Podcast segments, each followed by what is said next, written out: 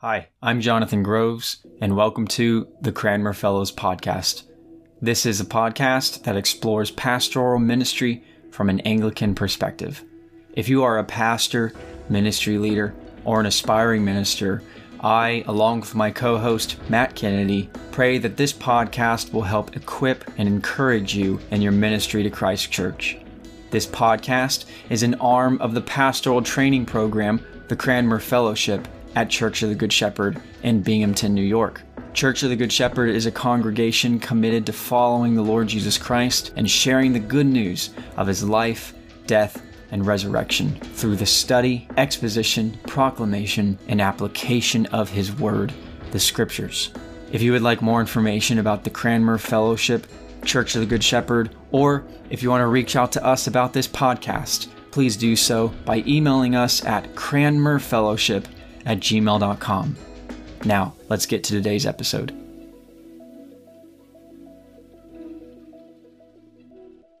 Welcome back to the podcast.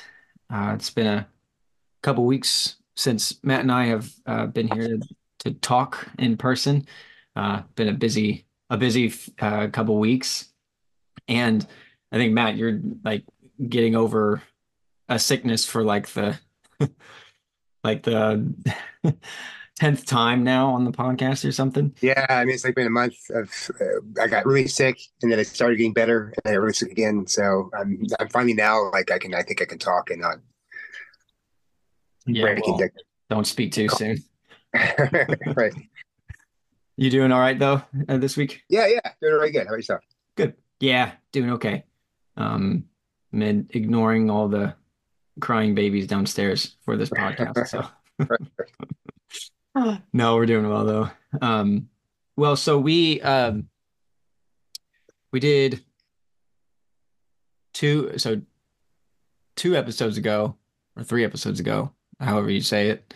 Um, and uh, we talked about communion, and we we never finished that conversation. So I figured we'd uh, start that up again and go ahead and finish it. This one will probably be a little shorter than than usual because I think we hit on like the really big stuff with communion um right. that last that last episode. So if you haven't listened to that episode and you're listening now um, that one might be a good one to listen to first just because we uh, matt does a really good job of um, just explaining the different views of communion and we're just going to pick up there um, and uh, and and go from there. So we ended that last episode on what the the elements of, of communion were. So you have bread, wine. Um, you know, we bless the bread and the wine. Uh, that's what sets it apart. We talked about how the elements matter. And my my first question is in regard to uh, why, in regard to what we said about the elements mattering, because um, we also there are times whenever um, you know you have people who you know don't want to uh, take the wine um, might you know decide hey i'm not going to do this because of you know personal reasons and and all that. And and what we say and in our tradition is that you know by just taking the bread um, that is that is sufficient. And my my question is how how do we uh, what is the stance i guess on that in the anglican church on um, if the if the elements matter, each element matters, the bread and the wine, why do we say uh, it is sufficient then to like it is still sufficient to take just the bread and and not not the wine? Do you know what I'm referring to? Yeah. Yeah. I mean, in our uh, and usually the reason why uh, people would not take the wine in an Anglican Anglican setting would be because of some struggle with alcoholism or or something along those those lines. Uh, tr- very traditionalist Roman Catholics, uh, they don't take the wine at all. They only they only get uh, communion in one kind, the, the bread. Um, and and we would we would agree. We both say both Roman Catholics and and Anglicans and uh, I believe Lutherans would say that the fullness of what's promised in in the in communion is available in both the bread and the wine. Um, the it's best to take both, I think, as Anglican would say, because Jesus consecrated both. Jesus set aside both as the elements for uh, for communion. But if there's a uh, if there's a, a reason, a good reason why you can't, like again, alcoholism, uh, we would want to say that God, that Jesus would not um, feed a person the fullness of his body and blood uh, through one kind, uh, just because that person has some kind of addiction problem or, or some some issue that would, keep that person from taking communion.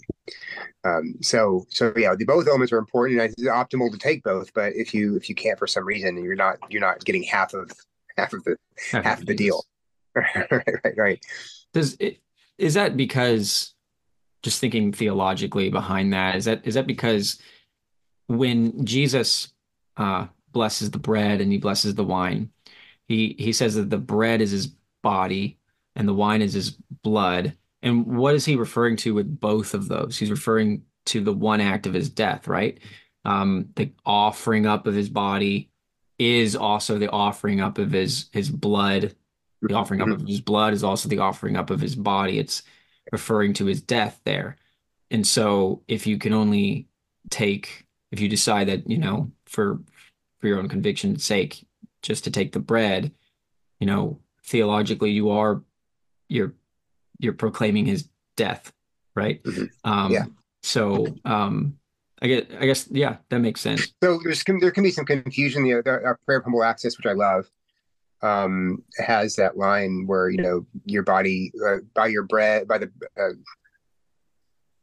body will I forgot. There's there's a distinction between the, the, the wine with the wine. The Wine is the cleansing from sin, and the body of making a person whole. I wish I I, I launched into this without having the, the, prayer in front of me, so it's it's just totally keep, just keep rattling it off. I'll, I'll find it. My mind, right. So, but but there can be confusion. I, I read an article uh, where someone was confused, saying, "Well, that's you know, if I only take the the bread, I I won't be having my sins forgiven." Because I'm not drinking the wine, and that's that's just no. It's uh, both elements give you the fullness of of, of the body and blood of Christ. Um, so you didn't you wouldn't want to you wouldn't want to bifurcate the benefit of of one as opposed to the other. Right. The the wording here in the prayer of humble access is that our sinful bodies may be made clean by His yep. body, and our souls washed through his most precious blood. So yeah, right. it does sort of yeah, it, kind of your body is cleaned and then your soul is cleaned. But um, I would imagine be, that I still have a dirty soul because I haven't taken the wine. yeah, yeah. Although, but but then but the liturgy, of course, is not saying that, right? The liturgy is no saying yeah, it, it's talk it's talking about the whole person, body and it is talking about the whole person, and it's it's you know, it's a, it uses kind of a, uh, a poetic, a poetic way of speaking, right? It, it, it, the, the, the prayer doesn't intend to, to make, draw a definitive line between the two elements and say only bread gives you your body clean or makes your body mm. clean and only bread. Also, what does that even mean for your body uh, to be clean by the bread? Right. Um, right you know, obviously it's not like taking a shower. So, well, um, you know, it goes back to, it goes back to, um, uh, John 6 and the, um, the, if you don't feed, eat, eat my flesh and drink my blood, um, you have no life within you. And it, it's, it goes back to, um, the notion that, that Jesus, um, uses a lot of different, uh, figures for himself in the, in the, in the New Testament, but, um, the the the one of the main ideas is that when you're bound to him when you when you have union with with Jesus there he begins this inner active renovation this inner work of renovation uh, of your soul. And um, that will ultimately work its way outward so that your body will also be remade and and at the resurrection be completely be completely new and communion is one is one means by which that inner renovation and outward uh, renovation begins to take place. So, yeah. So we ended last week with First Corinthians uh, ten and verse sixteen, or the cup of blessing that we bless is not is it not a participation in the blood of Christ, brother? We break is it a participation in the body of Christ? This fellowship that we now have in Christ's death. Um, every time we we bless the cup and, and break the bread, there is a, a sanctifying grace that's going on there. It seems like. Um, so I before we started recording, I uh, wanted to ask about this prayer that we have in in our in our prayer book about um, it, it's in uh, it's a uh, a prayer called for for spiritual communion and um, I'll just I'll just read it. Okay. Well, I bring it up because um, during COVID, when a lot of people couldn't go to church, they um, this prayer was often uh, used. And it says uh, this Dear Jesus, I believe that you are truly present in the Holy Sacrament. I love you above all things, and I desire to possess you within my soul. And since I cannot now receive you sacramentally, I beseech you to come spiritually into my heart. I unite myself to you, together with all your faithful people, and I embrace you with all the affections of my soul. Never permit me to be separated from you. Um, I guess my my gut reaction to this is that um, this is just you know if you can't partake, um, then you know here's a prayer to remind yourself that you are you are united to Him. But it is fascinating to me just in this conversation of the usefulness of the um, the bread and the wine. Could someone say like someone who holds to a um, more of a view that the bread and or communion is just like a a symbol of of like faith. Um, it's just or it's just remembering what Christ did that they don't actually do any that nothing actually happens.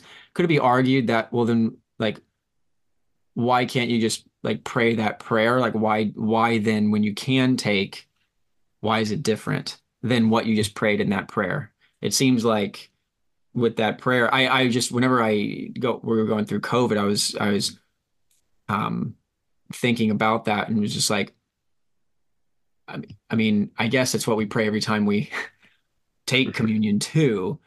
Um, but uh, what makes taking the bread and the wine um, special, I guess? Well, you will you, you notice that the prayer doesn't claim that through the prayer you're receiving his body and blood. It it, it says it says it, it's a spare prayer for spiritual communion is the title of it, I believe. Um, it's in the prayer book, and but it it doesn't nowhere in the prayer does it indicate that you're actually feeding on Christ's body and blood. Um, it says, in fact, I believe that you are truly present in the Holy Sacrament. I love you above all things. I desire to possess you with my soul, and so I cannot now receive you sacramentally. Um, I beseech you to come into my heart. This is just, just this is asking for um, spiritual benefits and blessings from from the Lord. But I don't think that we would say this is as you know sufficient as actually taking the elements of of communion. Um, we can trust that, of course, God is going to feed a person who mm. can't get to the table and yeah. take care of who can't get to the table. But that is the that is the understanding of behind the prayers. You can't. It's not that you won't. It's not that you're saying, "Hey, yeah. it doesn't matter if I'm there or not because it's all spiritual anyway. Um, it's it's saying the only reason I can't I'm not at the table right now is I can't be there. It's, it's impossible for me to be there. Mm. Uh, yeah, it's the exception to the rule. Right. Exactly. Exactly. Yeah.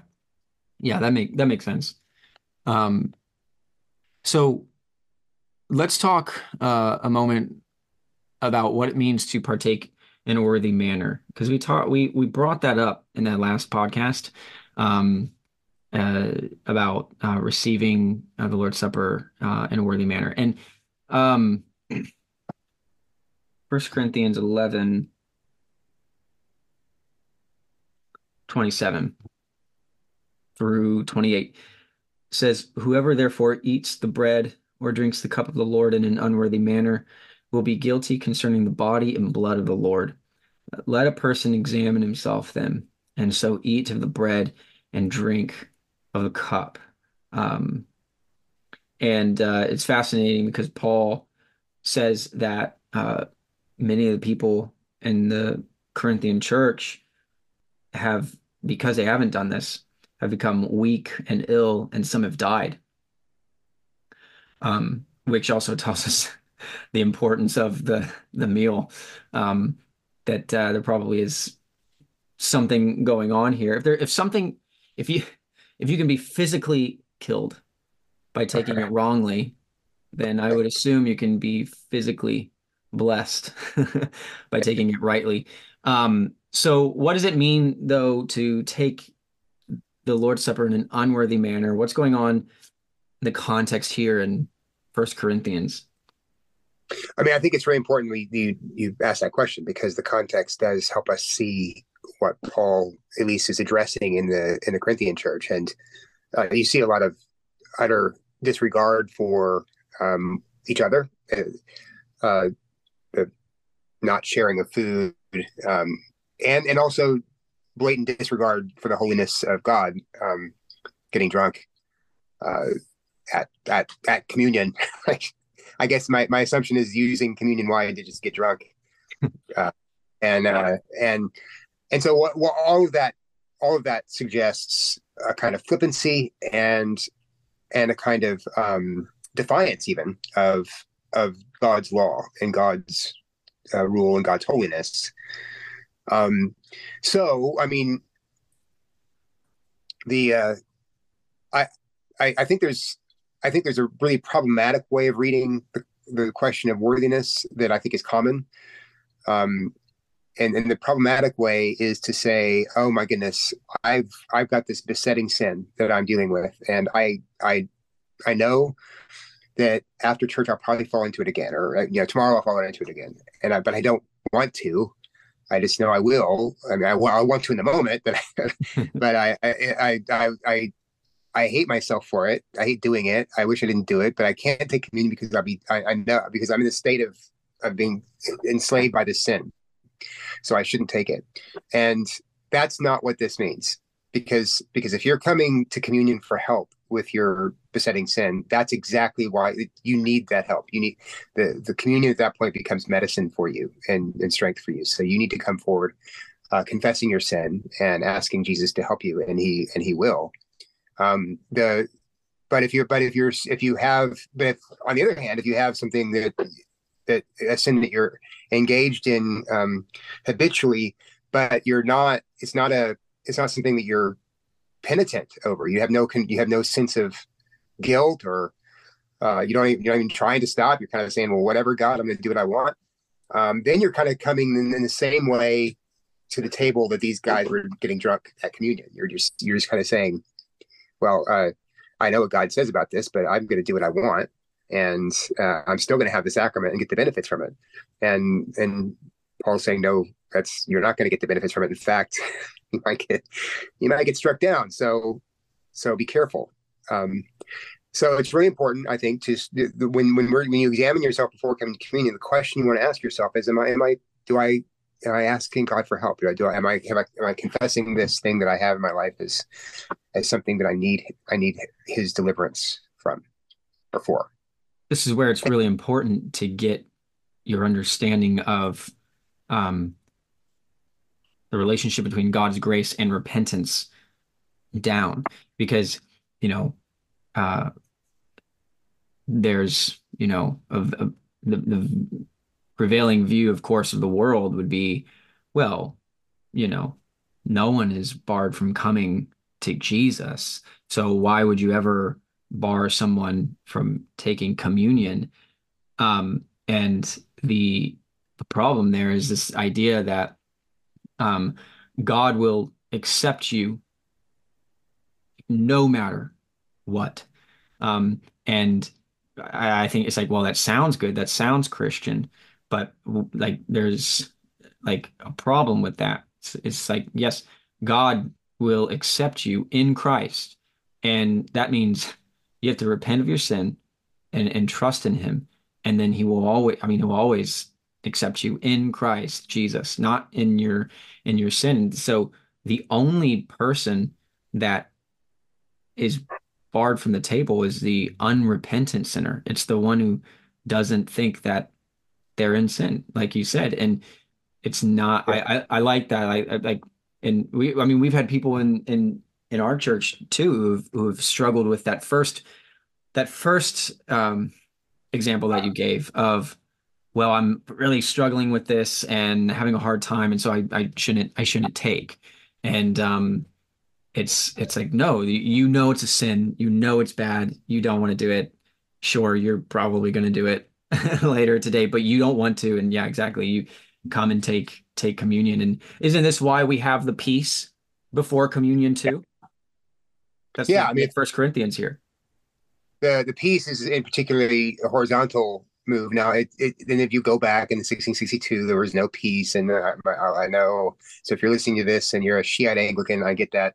Um, but but I I I happen to think the peace is a good practice because because of this this question of worthiness for the sacrament. I mean, you you have to be at peace with God and your neighbor, right? So peace with God is you're coming with a penitent heart. But then if you have some kind of grudge uh, against your neighbor or you're in some kind of conflict with your neighbor, then you need to either before you take communion, go to that person if that person's in the congregation and say, "Hey, let's talk," and maybe set up a time to do that, um, or commit to do that before you um, before you come forward. And um, and without the peace, there's no there's you uh, there's you don't have even you don't have that reminder in the forefront of your mind. You need to be um, doing all that you can anyway to have peace with those uh, your with your brothers and sisters. Now, of course, there are ta- there are times when you're going to try to make peace, and the other person won't make peace with you, and then that's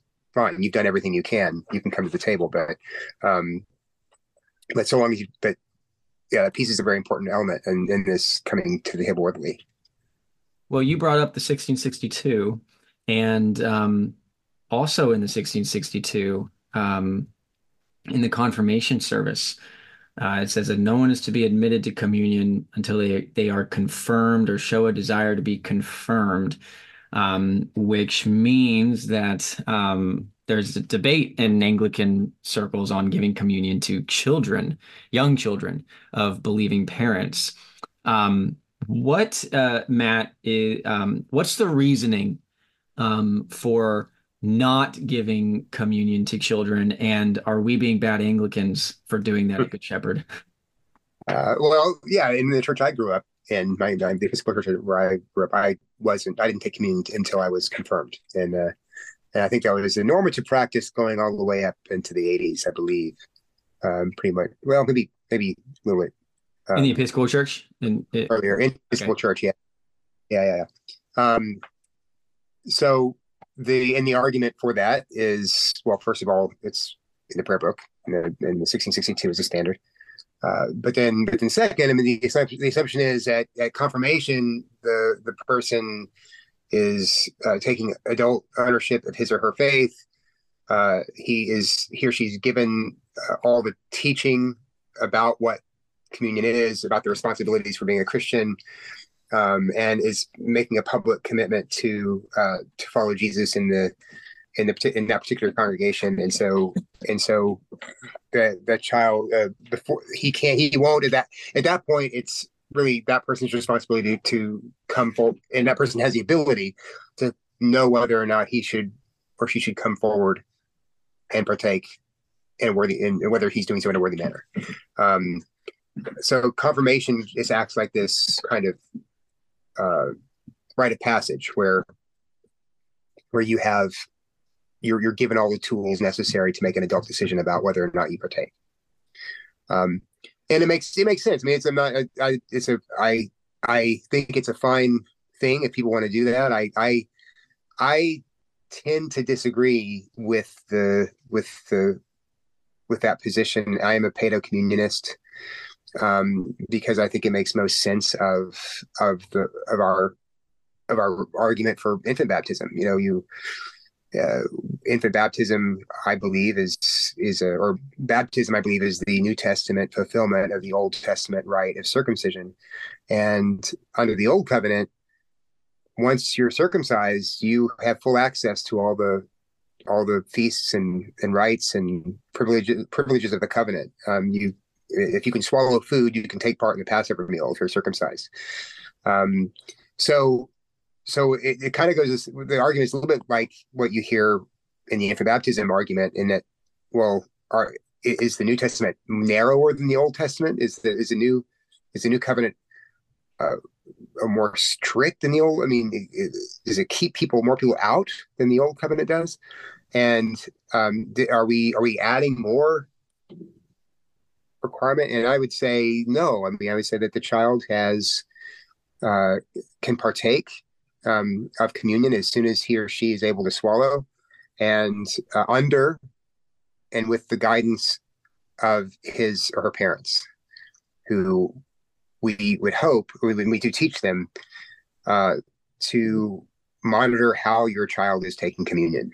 So we we we let we did out we gave all of our children communion as as soon as they were baptized. Um, we we did that, and well, as soon as they were able to swallow after they're baptized. Mm-hmm. But but there were there were Sundays when when they were fighting, when they were being disobedient, when they were running all over the place. We said, "All right, you know, your, your heart. I can tell you don't. Um, you're being defiant right now to your parents, and you're being and you're being jerks to each other. So uh, you're going to sit there so now." And they the kids hated that. They were they were really that impacted them when they couldn't take when they we didn't let them go to go up. Um, it was it wasn't it was rare, but it, it happened uh, a number of times. Um, so so what you're doing is you're teaching them what how serious it is um, and if you do that when they're young they'll learn themselves what kind of disposition they should have i think i don't think it's hard another question would, would, would about this is you will can a child even know what's happening and i think that's really an overrated question i mean I, uh, well, uh, no. I mean, do you know what's happening? I mean, I mean, I was going to ask have... that actually because like what to what extent is the pastor responsible for who partakes of communion because of course we know that like if someone is in unrepentant sin then like we need to we need to that's that's a uh, church discipline tool that that we have um but let's just you know you have the the person who comes on easter and christmas you know, and they come up to receive the Lord's Supper. You don't know, you you don't know. You just don't know if yeah. they are in un, in um, uh, defiant sin against against God in that moment. Um, and so, like, how responsible are we in that moment to to give them uh, like to give them communion like how like do we we can't know people's hearts but to what extent do we need to like make a decision no you shouldn't have one or you shouldn't you shouldn't take the bread and the wine i think jc ryle is is right on this he says anglicans our liturgy is designed around a, a charitable assumption that that that people coming forward have confessed their sins um, that they have made peace. It's all in liturgy, right? This, uh, so I, it would take a. I I could never deny communion to somebody who I don't know, who's been through the whole liturgy, who sat there and listened to the sermon, who's confessed their sins, who's made peace yeah. with neighbor, and then come presents himself to communion. I'm not going to. I'm not going to say, well, I don't know, because I don't know. Because I don't know. Yeah. yeah, yeah. So I have to just assume I have to just assume that that person's taking uh, going through the liturgy in a serious and legitimate way. Um, and if if that person's not, then the responsibility is not mine; it's it's his. Um, yeah, I was going to say, who and, is it that gets weak and ill and dies in First Corinthians? It's the people who partake, um, right, in it. It's not the it's not the minister who is right. handing it out. Um, uh, right. So discipline is like when you know like if someone's in, in an openly clearly defiant where he tells you like I, like you know the example we used I think last week was like if someone's getting a divorce without cause and and it's told you I'm not going to stop well then they can go through liturgy all they want but unless they come to the front after they after they come after they say the confession prayer make peace if they come up to you and say oh and I decided not to get the divorce fine. Then then then we're mm-hmm. I'll give you communion. But but if you've committed to me a, a, a, defiant a course of defiance, then I, I can't in good conscience harm you by giving you by giving you um, communion, which which might kill you. So yeah, it's out of love, man. um, yeah, no, that makes sense. And I I was gonna you you went there, so we don't really have to as much, but the going back to the headship idea in in baptism with the parents and the children, um, and how until confirmation, the parent does serve as that examining tool for the kid. Right. Um, you have to know your your children and should they be partaking or not. Um, and that is fascinating that with your kids, they um, uh, it really affected them that they that they couldn't take. Uh, that's pretty cool. well, it is it is interesting because you know you, the bread doesn't taste good, and uh, the wine is the wine you know because it's port and sweet, so the kids kind of liked that. But the but the bread is the, stale, the stale bread, and and so uh, it's got some peer pressure. I mean, you're you're not able to go up while everybody else does, right? I mean, that's that's some healthy healthy peer pressure, I think.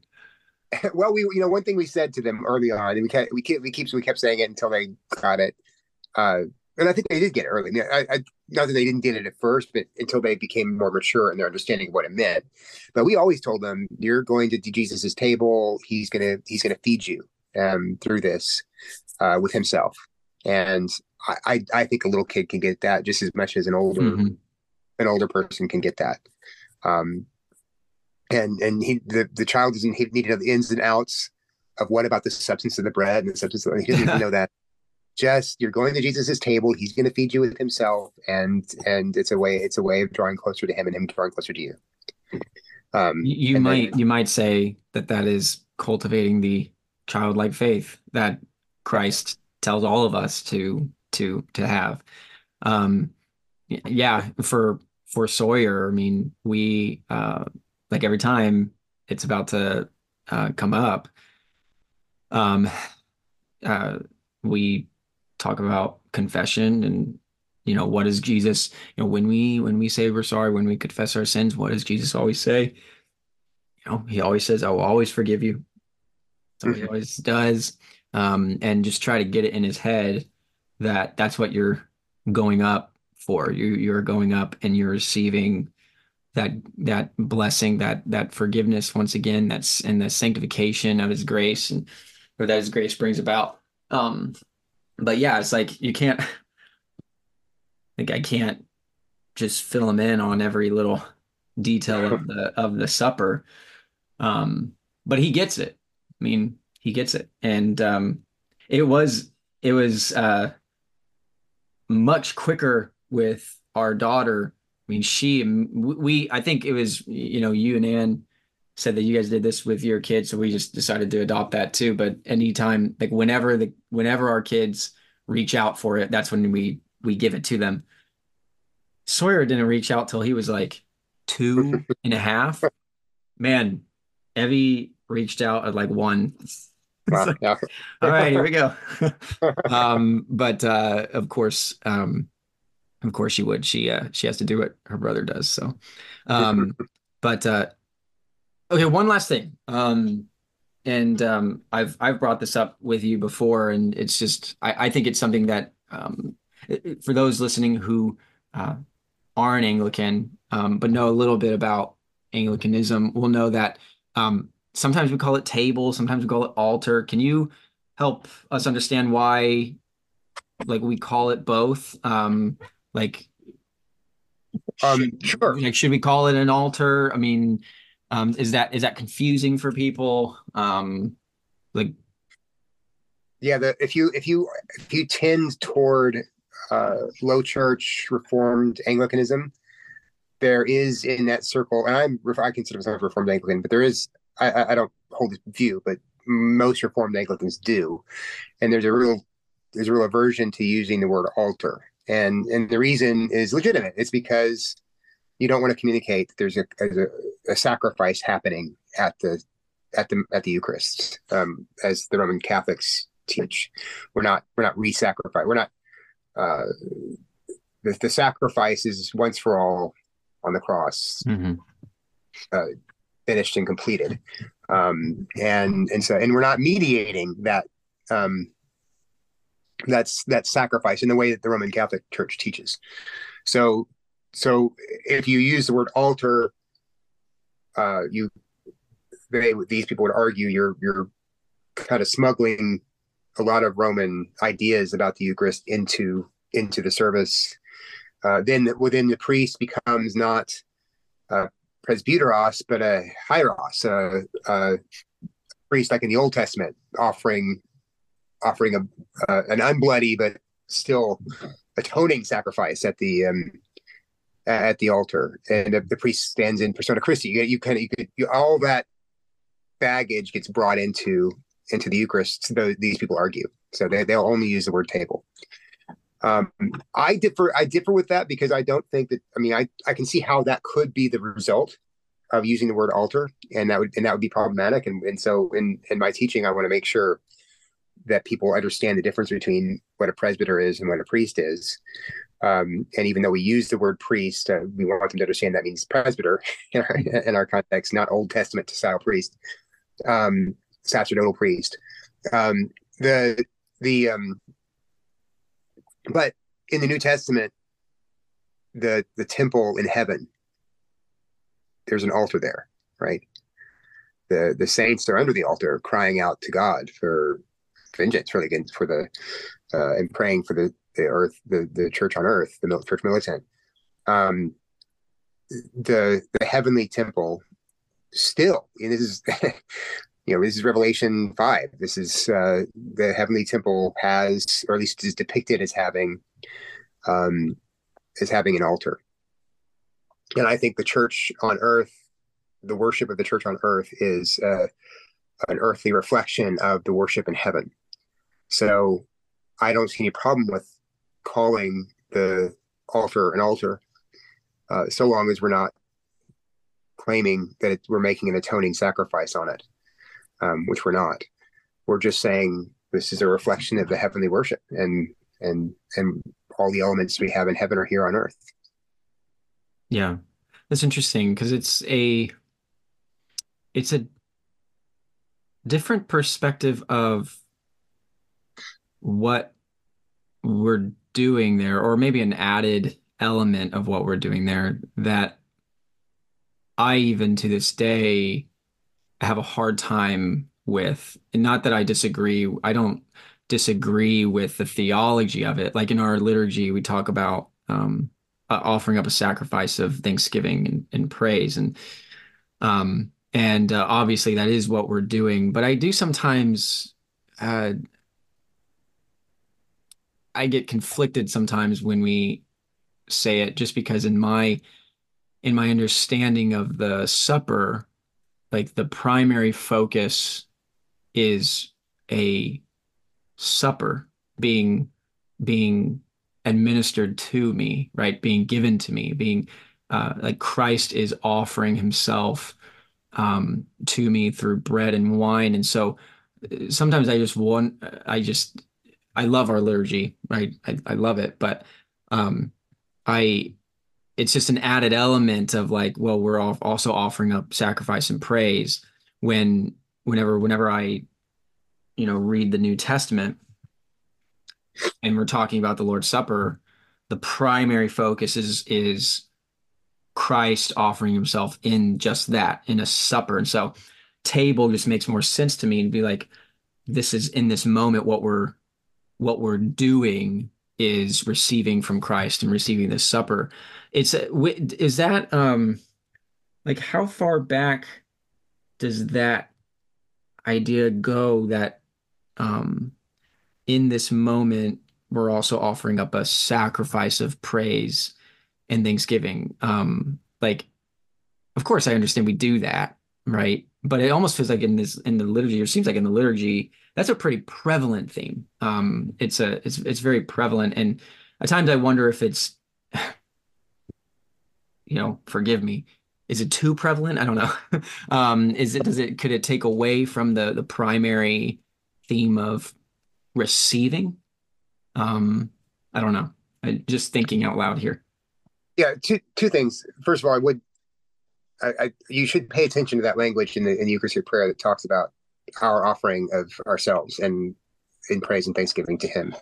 Um, so that there is a there's a in the old covenant sacrifices there were the sin offerings, burnt offerings, and guilt offerings that were all atoning, right? They were all mm-hmm. uh, taking away that, that remove sin, cleanse sin, made up for sin. Um, but then there the then there after those were offered, there were the Thanksgiving offerings, the offering the the offerings of that you gave so that you could have uh, peace and, and, a meal with God. Even there was uh, the Thanksgiving offering was was was that you were having a meal with God, but it was still an offering, right? You have both those things coming together. Um, uh, a sacrifice of food, um, and yet also not not atonement, an offer, an offering of food and praise and thanksgiving, and then you you eat with the Lord in the in, in the tabernacle. So those things are coming together again in the new in the new covenant um, in the new covenant liturgy. Second thing I'd say is even though we're not offering an atoning sacrifice at the table, um, what we are we are remembering uh, the death, the, the, the sacrifice of Jesus, and so the language of the cross um, and his and his and his suffering. Well, it's it's fitting for that to be depicted on an altar, right? Because the cross is an altar, isn't it? I mean, he's so we're not saying we're, we're not re, not re-sacrificing Jesus, but but the altar, the cross was his altar, and so it, it's helpful to remember that he did give that that sacrifice um, and uh, that was atoning for all time in all places uh, and and the depiction of it um, at the table uh, makes it i think fitting to also call it mm. um, call it an altar so yeah no that makes sense yeah that's all great um, all right well i think we hit quite a bit. Is there anything else? Did, did we miss anything? Did we just did we just deal with communion exhaustively and people just need to listen to these two podcasts and I can't I can't remember if we did what we did last did we talk we shouldn't do it now because it's too late but sure last, last time did we talk about Hans Boersma and the and the question of you know when Roman Catholics go back into the fathers and see language that's very visceral about eating Jesus's flesh and blood. They argue that that's an argument for. They are, argue that those are elements of transubstantiation mm. um, in the patristic era, and um, Hans Boersma has made, who's a teacher, he's a professor the, in House. He's gone back and and worked through the patristics to show that their their thinking on this was was more Platonic than Aristotelian, and, and so um, uh, transubstantiation is really a uh, a development of Aristotelian thought filtered through Aquinas. Um, but the fathers weren't thinking that way. They were thinking in Plat- uh, Platonist terms. And in Platonist terms, what they thought they were doing at communion is a lot more like what we think we're doing at communion as Anglicans. But uh, I just opened a big, huge can of discussion. Which wow, yeah, we didn't go to that. But you know what, Matt? You know what? You could yeah. write an article on it. You could write an article on it and then we'll put it up on the Cranmer Fellows, CranmerFellowship.com.